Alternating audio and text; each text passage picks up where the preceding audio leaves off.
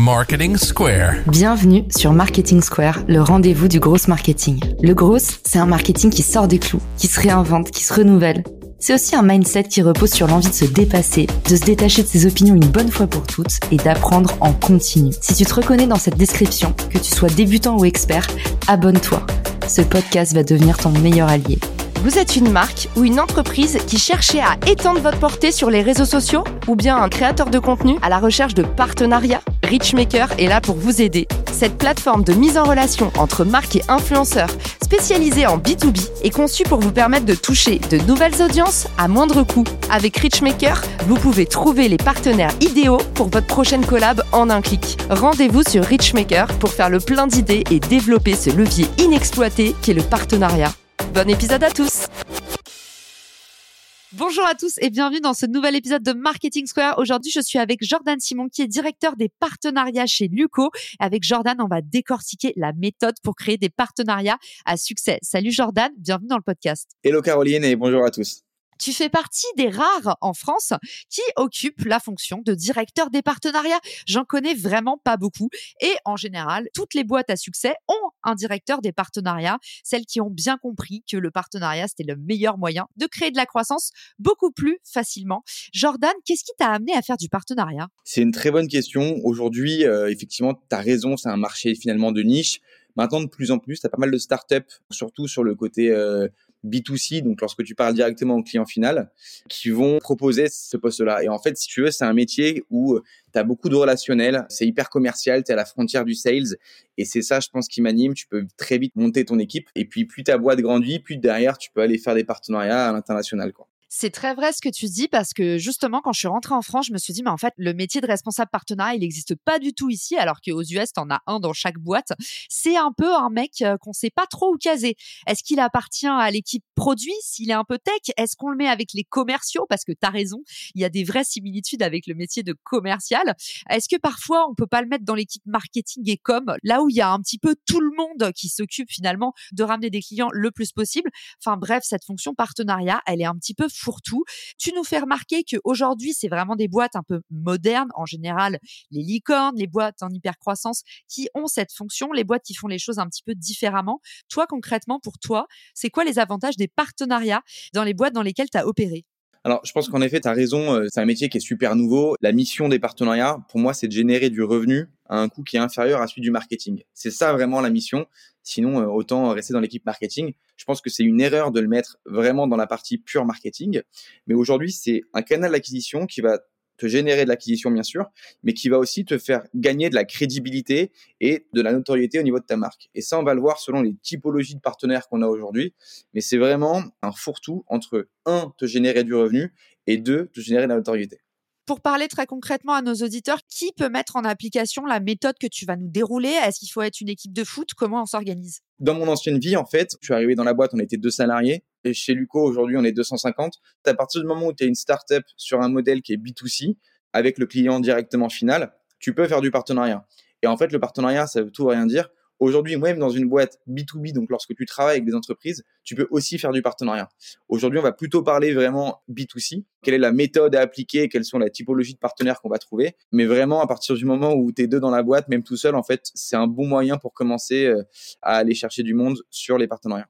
Donc ça fonctionne avec une équipe de 1 pour tous ceux qui nous écoutent, qui sont dans les TPE, PME. Honnêtement, si on a déjà une personne à temps plein pour faire du partenariat, c'est du luxe. Donc Jordan, on est prêt pour euh, ta méthode révolutionnaire qui va nous permettre d'aller faire gonfler son revenu, chercher des nouveaux clients et tout ça de façon un petit peu plus maligne que ce qu'on fait d'habitude. Alors révolutionnaire, je sais pas, mais en tout cas, j'ai essayé de vous expliquer euh, comment moi je fais. Si tu veux, ça fait six ans que je fais du partenariat, c'était vraiment récent au début, et donc j'ai pas mal tâtonné. Et du coup, maintenant, ça me permet de vachement gagner du temps lorsqu'on veut structurer un peu son équipe. Les partenariats aujourd'hui, si tu veux structurer ton équipe pour augmenter ton acquisition client, il y a vraiment trois catégories d'acteurs. La première, c'est des partenariats d'image qui vont te générer, on en parlait un petit peu au début, de la crédibilité, de la notoriété au niveau de ta marque. C'est hyper important. C'est pas ces partenariats-là qui vont te générer le plus de business, mais ils vont vraiment t'aider à gagner en crédibilité. Nous, on avait des partenaires, donc euh, dans mon ancienne vie en voiture Simone, on avait des deals comme le Cruise de Paris, des banques, des assurances, la Massif, le Crédit Agricole, etc. Et aujourd'hui, chez Luco, on a tout un tas de partenaires aussi. On travaille avec des courtiers, mais on a, on a par exemple Decathlon avec qui on a signé et ça fait beaucoup de bruit. Et donc, c'est vraiment des partenaires qui vont apporter une vraie crédibilité. Quand tu nous dis des partenariats d'image, ça veut dire que ça rapporte pas du tout de rond ou est-ce que ça veut dire que l'argent n'est pas la priorité? Eh, c'est une bonne question. Aujourd'hui, on a des, grands partenaires bancaires, si tu veux, aujourd'hui, où c'est vraiment, euh, ils vont aller chercher la réduction pour leurs utilisateurs. Un mois, deux mois offerts, euh, tu vois, où c'était des permis qui étaient pas très chers. Si tu veux, la commission n'est pas importante pour eux. Et effectivement, côté Luco, côté euh, partenaire, côté client, ces partenariats-là, c'est pas ceux qui vont générer le plus de revenus. Les partenariats qui vont générer le plus de revenus, c'est ce qu'on appelle les partenariats quick win. C'est vraiment des petits partenaires qui s'intègre vraiment dans ton moment de vie de ton client final. Est-ce que c'est ce qu'on appelle les apporteurs d'affaires? En fait, tout est apporteur d'affaires, mais oui, oui, clairement des partenariats d'apporteurs d'affaires, parce que si tu vas faire un partenariat d'image, c'est plus dans la première catégorie.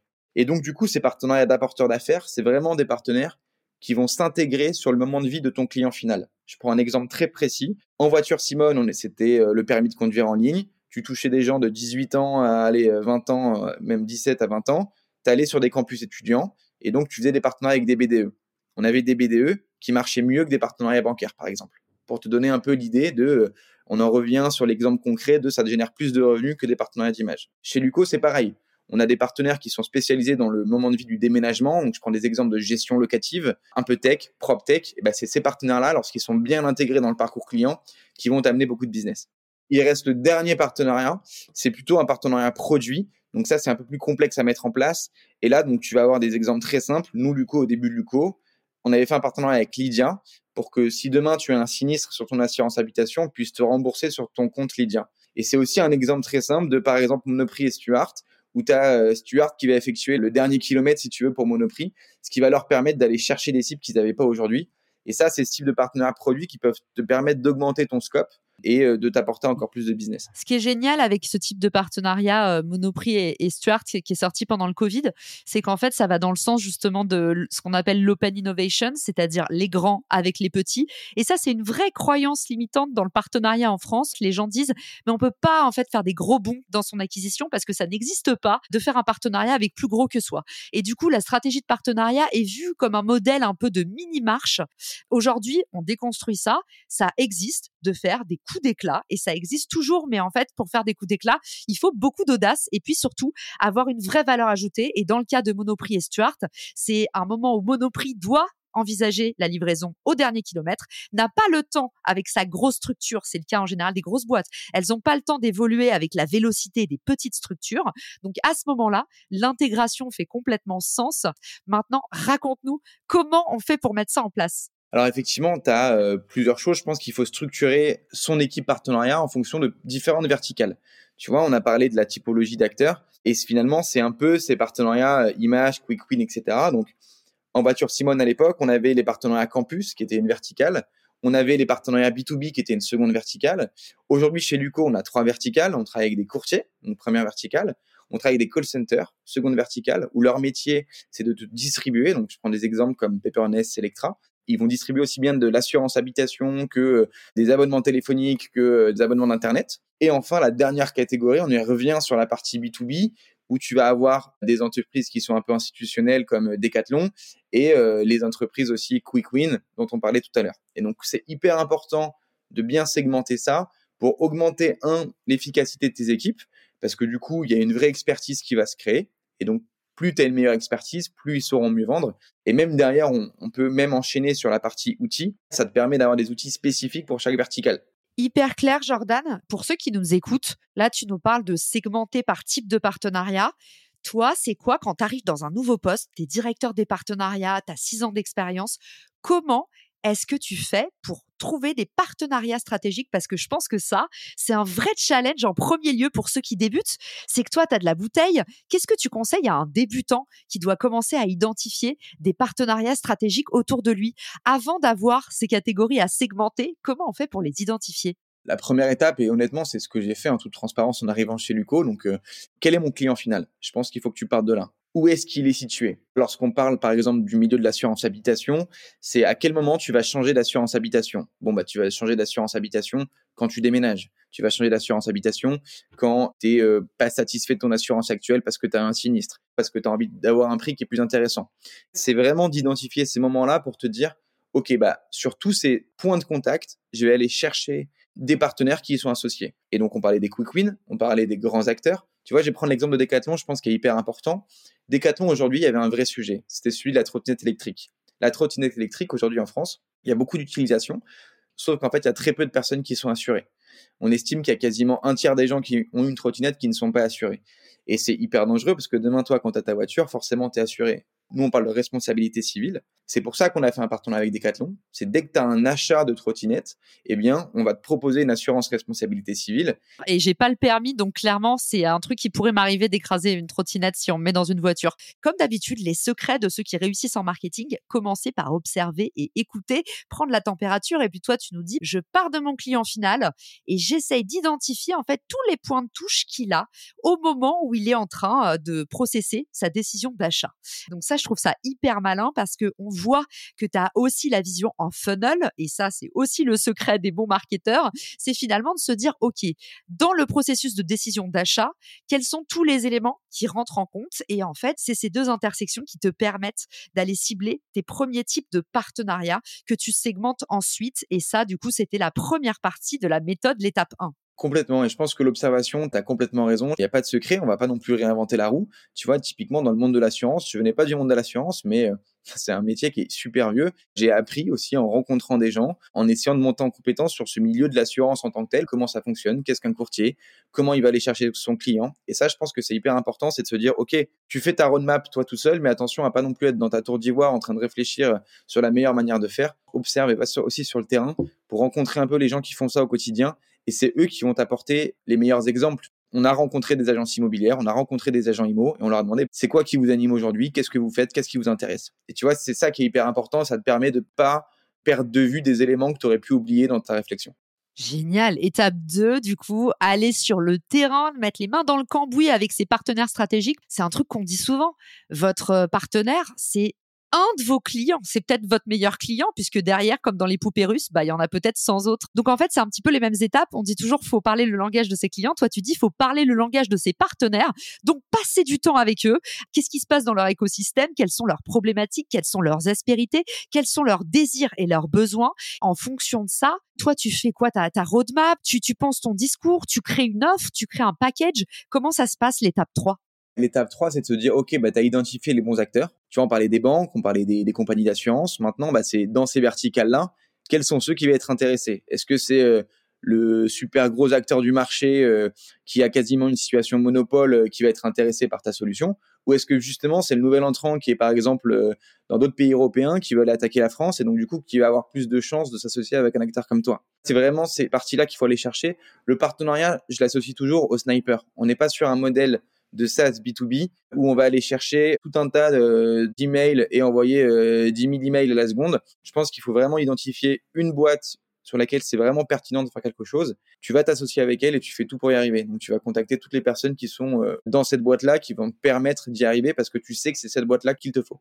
Génial. Donc en fait, tu es en train de nous dire entre les lignes que ta méthode du sniper, c'est au lieu de lancer des pistes dans tous les sens, tu AB testes chaque type de partenariat et après tu processises à partir de là, c'est ça? Ouais, alors effectivement, l'AB test, si tu veux, c'est un bon point, surtout quand tu défriches et au début, tu, tu sais pas quel partenaire va me fonctionner avec d'autres. Maintenant, lorsque tu vas aller chercher euh, du grand compte ou même des partenaires quick win, tu as identifié des partenaires, mais faut pas que tu en aies euh, plus de 50 dans ta roadmap. Ça veut dire qu'au début, tu vas aller chercher euh, tes 20 premiers partenaires mais tu dois avoir des très bons taux de retour parce que tu sais que c'est quelque chose que ta solution va les intéresser. Donc en fait, toi, tu nous dis les 20 premiers partenaires maximum. Et surtout, on essaye de se concentrer pour bien suivre toute l'intégralité du partenariat au lieu de se lancer dans 1000 projets en cours et au final un peu rater le suivi. C'est souvent ça qui se passe d'ailleurs. Exactement. Et je pense que toi, tu me parlais des conseils. Au tout début de l'entretien, on disait bah, où est-ce qu'on met euh, la personne qui fait les partenariats? Et je pense qu'il y a un vrai sujet, c'est de se dire aujourd'hui, bah, les partenaires quick win dont on parle, c'est ceux qui ramènent du business. Et donc, vu que le partnership manager, head of partnership, ce que tu veux, il est vachement tourné vers l'extérieur, c'est important en interne de montrer qu'en fait, tes premières actions, elles vont générer du business et tes premières actions sont héroïstes. Si tu vas tout de suite sur des partenariats d'image, c'est des cycles de vente qui sont longs. Pendant 6, 8 mois en mode traversée du désert, tu risques de perdre confiance en toi. Ton CEO risque de se poser des questions. Et donc, c'est important de faire les deux en même temps pour se dire, un, je sécurise avec du revenu qui est euh, tout de suite immédiat. Et deux, je peux aller chercher ces partenariats d'image dont on parlait tout à l'heure.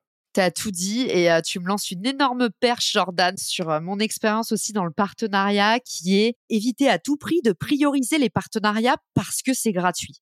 Il n'y a pas de pire raison de débuter une collaboration que de dire ça coûte rien, c'est gratos, on l'attend. Parce qu'en fait, le coût de vos ressources humaines, le coût de votre charge mentale, le coût du temps que vous allez passer sur cette OP pour un truc où au final vous savez pas très bien quoi en attendre, en général, ce qui ne se mesure pas ne s'améliore pas. Et le problème, c'est que si vous faites des actions comme ça, un peu comme un poulet sans tête, vous vous heurtez à juste perdre du temps et de l'énergie. Si je peux rajouter une petite euh, brique parce que tu m'as tendu la paire, Jordan, effectivement, les partenariats d'image, attention à pas faire ça trop tôt. Et puis surtout, attention à tous ces petits partenariats où vous vous dites je sais pas trop, vous faites ça un peu à l'arrache, et ben en général quand on fait les choses à l'arrache, on a des résultats à la hauteur de ce qu'on a mis. Donc faites attention, notamment je vois beaucoup de petites boîtes qui font justement des partenariats d'image beaucoup trop tôt et qui font du coup ce qu'on appelle des échanges de visibilité. Et ben ça, c'est moi vous le dire, si vous avez des petites audiences, et je le dis tout le temps quand je fais les démos Richmaker, parce que j'en profite pour orienter un peu les personnes qui se posent des questions sur le partenariat, j'ai souvent des petites boîtes dont le réflexe c'est on va commencer par faire des petites choses gratuites. Et du coup, si vous avez une audience de 2000 à 10 000 personnes, vous trouvez une autre petite marque de la même taille pour faire un échange de visibilité, en général, vous allez juste perdre énormément de temps parce que les échanges de visibilité, faut avoir des grosses audiences pour espérer faire de la conversion derrière. C'est pas un partenariat quick win comme on dit. Hein. Je pense que tu as 100% raison et je pense que c'est aussi important. Je veux dire, on n'a pas non plus la science infuse, mais nos CEO, si tu veux, c'est un peu la fausse bonne idée de dire bah c'est gratuit, on y va. Il y a euh, tant de, de, clients, on y va. Mais je vous donne un exemple très simple. Même s'il n'y a pas d'échange de visibilité et que tu as un partenaire qui te dit je vais envoyer un email à ma base de 10 000 personnes, on pense que 10 000 personnes, c'est énorme. Mais si tu dis, bon, bah, en fait, j'ai 50% de taux d'ouverture, j'ai 20% de taux de clic, et après, tu divises comme ça, bah, tu à la fin, c'est peanuts, quoi. Donc, faut vraiment calculer un petit peu ton ROI derrière. Et je pense qu'effectivement, attention à la fausse bonne idée de dire, c'est gratuit, on y va. D'où l'importance en amont de bien planifier, de bien faire attention au type de partenariat qu'on va aller chercher. C'est quoi, à contrario, Jordan, les partenariats un peu coup d'éclat? Alors là, tu nous parles des fausses bonnes idées. J'adore ce concept parce que c'est très marketing. Tu sais, on se laisse guider par nos opinions et on finit par faire des grosses bêtises. A contrario, il y a des moments où en fait, euh, on n'y croit pas trop et en fait, vraie bonne idée. Est-ce que tu as des exemples comme ça en tête? Ouais, je pense que j'ai un exemple. J'en ai même deux. As le premier, c'est McDonald's. Donc là, c'était un vrai coup d'éclat parce qu'on était présent en voiture Simone offrait un code de la route sur l'OP Monopoly, donc dans tous les restaurants McDo de France. Tu vois, là, c'était et un partenariat d'image et un partenariat d'acquisition. Ça avait généré beaucoup de business. Concrètement, est-ce que tu te souviens, pour détailler un petit peu l'opération, tu nous dis, vous offriez un code de la route, derrière la personne s'inscrivait, tu récupérais des leads et tu réussissais à convertir. Est-ce que tu as du concret à nous expliquer sur la mécanique et les retombées? Concrètement, en fait, tu avais plusieurs millions de, codes qu'il fallait imprimer. Ça avait généré énormément de volume sur l'organique. Donc, on avait un pic à partir du moment où il fait cette opération-là. Le système était assez simple. Hein. Ils avaient leur code ils allaient sur le site McDo qui redirigeait directement sur un parcours spécifique qu'on avait créé pour eux. Et à partir de ce moment-là, tu pouvais très bien voir le taux de conversion, mais nous derrière, bien sûr, on offrait une formation en code de la route et on suivait aussi ceux qui allaient chercher et qui allaient convertir sur un permis de conduire. Et tu avais tout un tas de facteurs euh, qu'on allait chercher. Ok, génial. Je pense que ça va inspirer plein de personnes qui écoutent l'épisode. Tu avais un deuxième type de partenariat en tête. J'ai vu ton, ton sourire malicieux. C'était le Cruise de Paris, je pense que c'était une très bonne OP. Et si tu veux, sur le papier, c'était super. Mais surtout, ce qui est important, et ça, autre bon conseil, je pense, à partir du moment où tu as des, des, magasins, des vendeurs en physique, des endroits où aller, eh ben, on avait envoyé toutes nos équipes directement euh, dans tous les cruises de Paris pour présenter le concept, pour présenter ce qu'on faisait, pour mettre des affiches aussi. Et en fait, ça avait super bien marché. Donc ça, c'était un partenariat où on avait mis un an et demi pour le closer.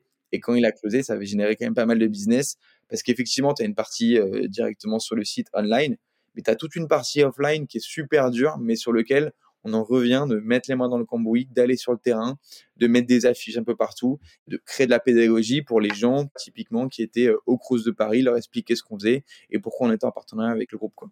Bah dis donc, tu nous as dit un an et demi à closer. Ça fera partie de mes questions, mais je crois qu'on n'a pas tout à fait fini notre méthode. On avait dit étape numéro un, segmenter par type d'expertise, segmenter ces types de partenaires. Étape numéro deux, aller sur le terrain à la rencontre de son partenaire idéal. Étape numéro trois, commencer petit. Ne vous éparpillez pas et ne courez pas plusieurs lièvres à la fois. Comment ça se passe la suite?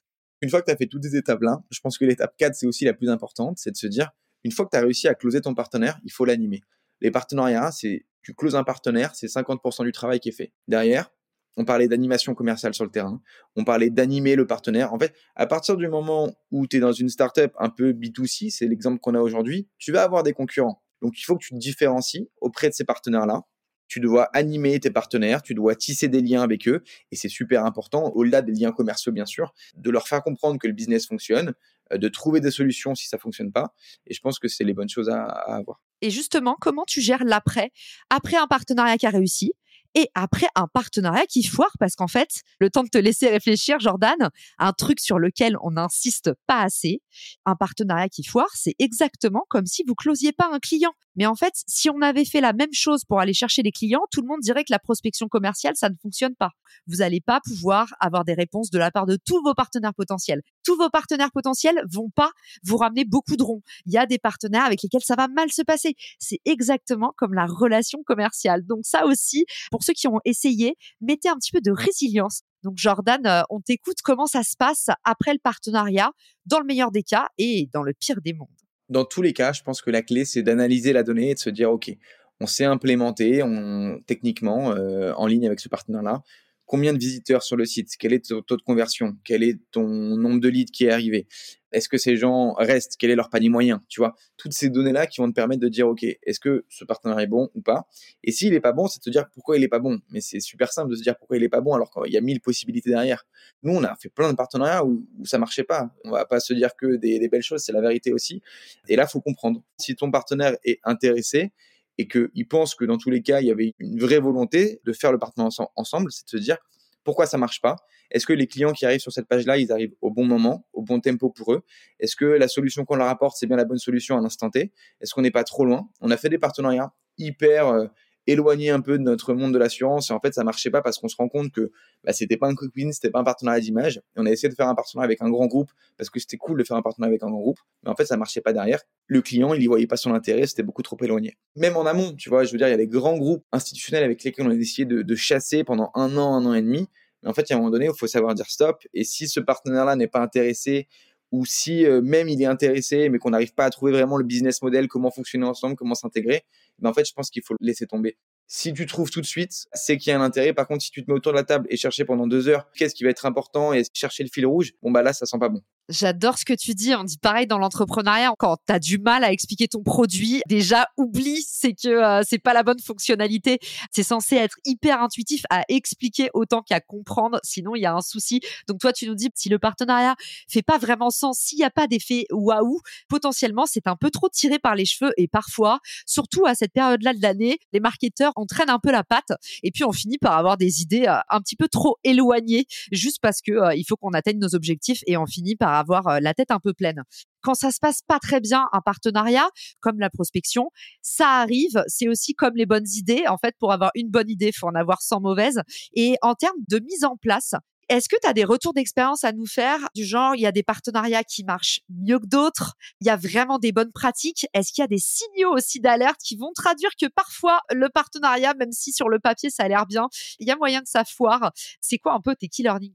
La clé, tu vois, dans les partenariats Quick Win, même en règle générale sur l'ensemble des partenariats, c'est l'intégration.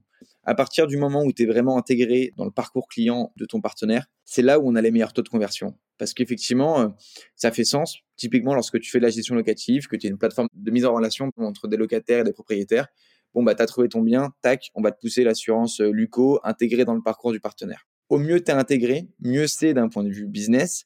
Et donc, nous, on a tout un tas euh, d'outils qu'on peut utiliser. On bosse avec des URL traqués, avec des codes promo qui sont automatiquement appliqués. On a aussi des API, donc des connexions directement euh, qui te permettent d'avoir un prix automatiquement sur ton assurance habitation. Jordan, tu peux nous expliquer pour ceux qui nous écoutent comment on peut euh, mettre en place ces outils pour soi si demain là il y a une euh, TPE PME qui nous écoute ou même un entrepreneur qui veut monter des strates de partenariat, c'est quoi un peu ta caisse à outils pour pouvoir monter des petits trucs quick win comme tu dis? Je pense que le plus simple aujourd'hui, c'est l'URL traqué, donc un lien traqué qui redirige vers ton parcours. Ou même si tu n'en es pas là, c'est d'avoir un système de code promo. Ça, c'est la base de la base, de dire, OK, bah avec ce code promo-là, tu as accès à une réduction. Maintenant, si tu as un peu plus de capacité technique, aujourd'hui, c'est ce qu'on a la chance d'avoir ça chez Luco, bah, tu peux générer une API, ce qui fait qu'en fait, automatiquement, lorsque tu as un prix, tu vois, typiquement l'assurance habitation, ton prix et le mien sera différent. Et donc, du coup, tu as un prix spécifique selon euh, Jordan Simons qui se connecte, par exemple. Donc ça, c'est vachement important. Et surtout, bah, tu arrives sur un parcours qui est sans fioriture, qui est hyper simple. Et euh, l'utilisateur, c'est ça qui va aller chercher. Et s'il commence à faire 10 clics dans tous les sens, il va dropper. Et en plus, si tu es intégré dans le parcours de souscription de ton partenaire, ça risque d'abîmer son taux de conversion à lui. Et donc, c'est là où il faut faire super attention aussi. Quoi. Comment tu travailles avec un partenaire sur le reporting Un des problèmes du partenariat, c'est souvent en fait que du coup, il y a deux équipes et parfois, surtout en France, c'est un peu euh, qui en fera le moins. Et ça finit mal les partenariats parce qu'au final, on a toujours l'impression d'en faire plus que les autres, un peu comme quand on fait le ménage dans sa coloc, tu vois. Comment tu gères ça? Comment on se répartit les tâches? Est-ce que toi, euh, tu es dans le mindset de euh, si j'y vais, c'est pour tout donner et je fais tout pour les autres parce que j'ai compris que c'est comme ça que euh, mes partenaires allaient être contents Ou est-ce que vous avez un peu une roadmap à force pour justement pas vous laisser bouffer et bien répartir les tâches de façon égalitaire entre guillemets? Tu parlais de performance du partenariat, je pense que c'est hyper important. Et aujourd'hui, dans le monde du partenariat, par rapport à ce que j'ai vu, tu as quand même peu de partenaires, ou en tout cas de startups, qui vont donner des rapports de performance qui sont hyper euh, calés. Et ça, ça va être un, vrai point de différenciation concurrentielle. Plus tu vas apporter des données ultra précises à tes partenaires avec des rapports presque en temps réel. Tu vois, l'idéal, c'est d'avoir un espace partenaire où ils peuvent se connecter et suivre le nombre de prospects qu'ils font, le nombre de contrats qu'ils font, quelles sont les infos qu'ils vont avoir, est-ce que tu peux donner? Parce qu'effectivement, il y a aussi des choses RGPD bah, que tu peux pas donner. Mais plus tu vas donner des infos en temps réel, plus ton partenaire va apprécier et plus ça va te différencier des autres eh ben, tu es en train de tous les motiver à s'inscrire sur Richmaker. J'adore. Merci, Jordan. Je te refilerai une commission affiliée, Jordan, mon apporteur d'affaires. La périodicité, ça m'intéresserait aussi. Comment est-ce que tu gères ça? Bien sûr, on parle de partenariats qui sont aussi larges qu'il y a des pop-up stores de trois jours ou il y a des partenariats qui durent depuis cinq ans. Mais toi, à quel rythme, en fait, tu échanges avec tes partenaires en moyenne? Qu'est-ce que tu peux nous recommander? Je pense que tu as une vraie inertie au départ. On en a parlé. Euh, l'idée, c'est de faire décoller ce partenariat-là. Et une fois qu'il est arrivé sur son rythme de croisière, tu peux mettre six mois, tu peux ne jamais l'atteindre. Tout dépend. Mais une fois que tu l'as vraiment atteint, ce rythme de croisière, c'est-à-dire que tout est installé, tout est branché techniquement et qu'en fait, c'est quelque chose qui roule, et ben, tu vas avoir une discussion peut-être une fois tous les mois avec eux. Je pense que c'est important d'avoir des moments informels, de les inviter prendre le café, par exemple, au bureau, d'aller déjeuner avec eux. Des éléments, si tu veux, de, euh, de connexion à tes partenaires pour se dire, OK, bah, on fait un point d'étape. Est-ce que tout est OK? Est-ce qu'on peut améliorer des choses? Est-ce qu'on peut avoir des nouvelles opportunités? Tu nous as parlé tout à l'heure euh, de programme partenaire. Il y a un truc que j'adore dans le programme partenaire, c'est que ça me donne encore une fois l'occasion de vous dire que finalement, un partenaire, c'est un peu comme euh, un client mais version poupée russe, c'est-à-dire qu'il y a 1000 clients à l'intérieur de ce gros client. Et du coup, pareil qu'un client qui peut en cacher un autre, un partenaire peut en référer un autre. Donc, un partenaire peut amener d'autres partenaires. Est-ce que toi, tu as mis en place des petites choses justement pour faire en sorte que tu pénètres les écosystèmes? Puisque par capillarité, tu vois, moi, quand j'avais commencé à bosser avec Cosmity, les partenaires de Cosmity étaient des partenaires idéaux pour moi aussi. J'ai commencé à bosser avec Codali. C'est là où c'est génial et où en fait, un partenaire peut te permettre de rapprocher encore plus et de pénétrer encore plus l'écosystème, surtout pour ceux qui se lancent. Exactement. À partir du moment où tu traites bien un partenaire, surtout sur des marchés de niche, typiquement le monde de l'assurance, c'est un petit monde, tout le monde se connaît. Donc lorsque tu as bien travaillé avec un courtier ou d'autres partenaires, ça peut te ramener d'autres partenaires. On n'a jamais créé de programme de parrainage intra-partenaire. Mais par contre, je pense que c'est une bonne chose à faire. Je pense que c'est bien d'avoir ton écosystème de partenaires. Et oui, je pense qu'il y a des choses que j'aimerais faire. Tu vois, typiquement, organiser une soirée une fois par an, une soirée des partenaires. Ça, c'est, je pense, un truc qu'il faudra qu'on fasse. Quel fêtard, ce Jordan. Ça, c'est l'époque des BDE qui ne t'a jamais lâché. Exactement, je pense. Aujourd'hui, c'est des choses que, que font d'autres boîtes. Je pense qu'il faut qu'on le fasse aussi. Mais, mais oui, bien sûr, un partenaire peut en amener d'autres. Tu parlais de poupées russes. Je pense que encore plus quand tu es dans, un marché de niche, tout le monde se connaît un petit peu. Et puis quand tu fais un deal avec un, bah, l'autre, il a tout intérêt aussi à faire un deal avec toi pour, euh, si ça peut euh, monétiser sa base et ramener du business pour lui. Trop bien. Eh ben Jordan, je crois qu'on est bon sur la méthode et la boucle est bouclée, comme on dit, avec euh, cette idée d'un partenaire qui en amène un autre. Vous avez vu, vous pouvez même créer de la viralité dans vos propres partenariats. J'ai hâte d'avoir vos retours. Est-ce que vous avez mis en place vos premiers partenariats suite à cet épisode, Jordan, ou est-ce qu'on peut justement te retrouver? Alors, on fera un petit post LinkedIn pour euh, fêter l'événement. Vous pourrez nous retrouver pour nous poser vos questions, mais pour te poser des questions plus précisément, ou pourquoi pas même se renseigner sur Luco, où est-ce qu'on peut te trouver? Sur LinkedIn, Jordan Simon, vous pouvez m'écrire, euh, je réponds euh, à tous les MP, euh, alors pas dans la journée, mais j'y réponds. Donc n'hésitez pas à m'écrire et puis on serait ravis effectivement de savoir s'il y a des partenariats sympas que vous avez pu monter suite à ce podcast, avec grand plaisir. Génial. Et eh ben le rendez-vous est pris. On vous dit à tous à très vite. Rendez-vous de l'autre côté comme on dit et puis Jordan à bientôt au micro de Marketing Square. Ciao. Si cet épisode te plaît, tu peux le partager en me taguant ou lui laisser 5 étoiles sur Apple Podcast. Marketing Square.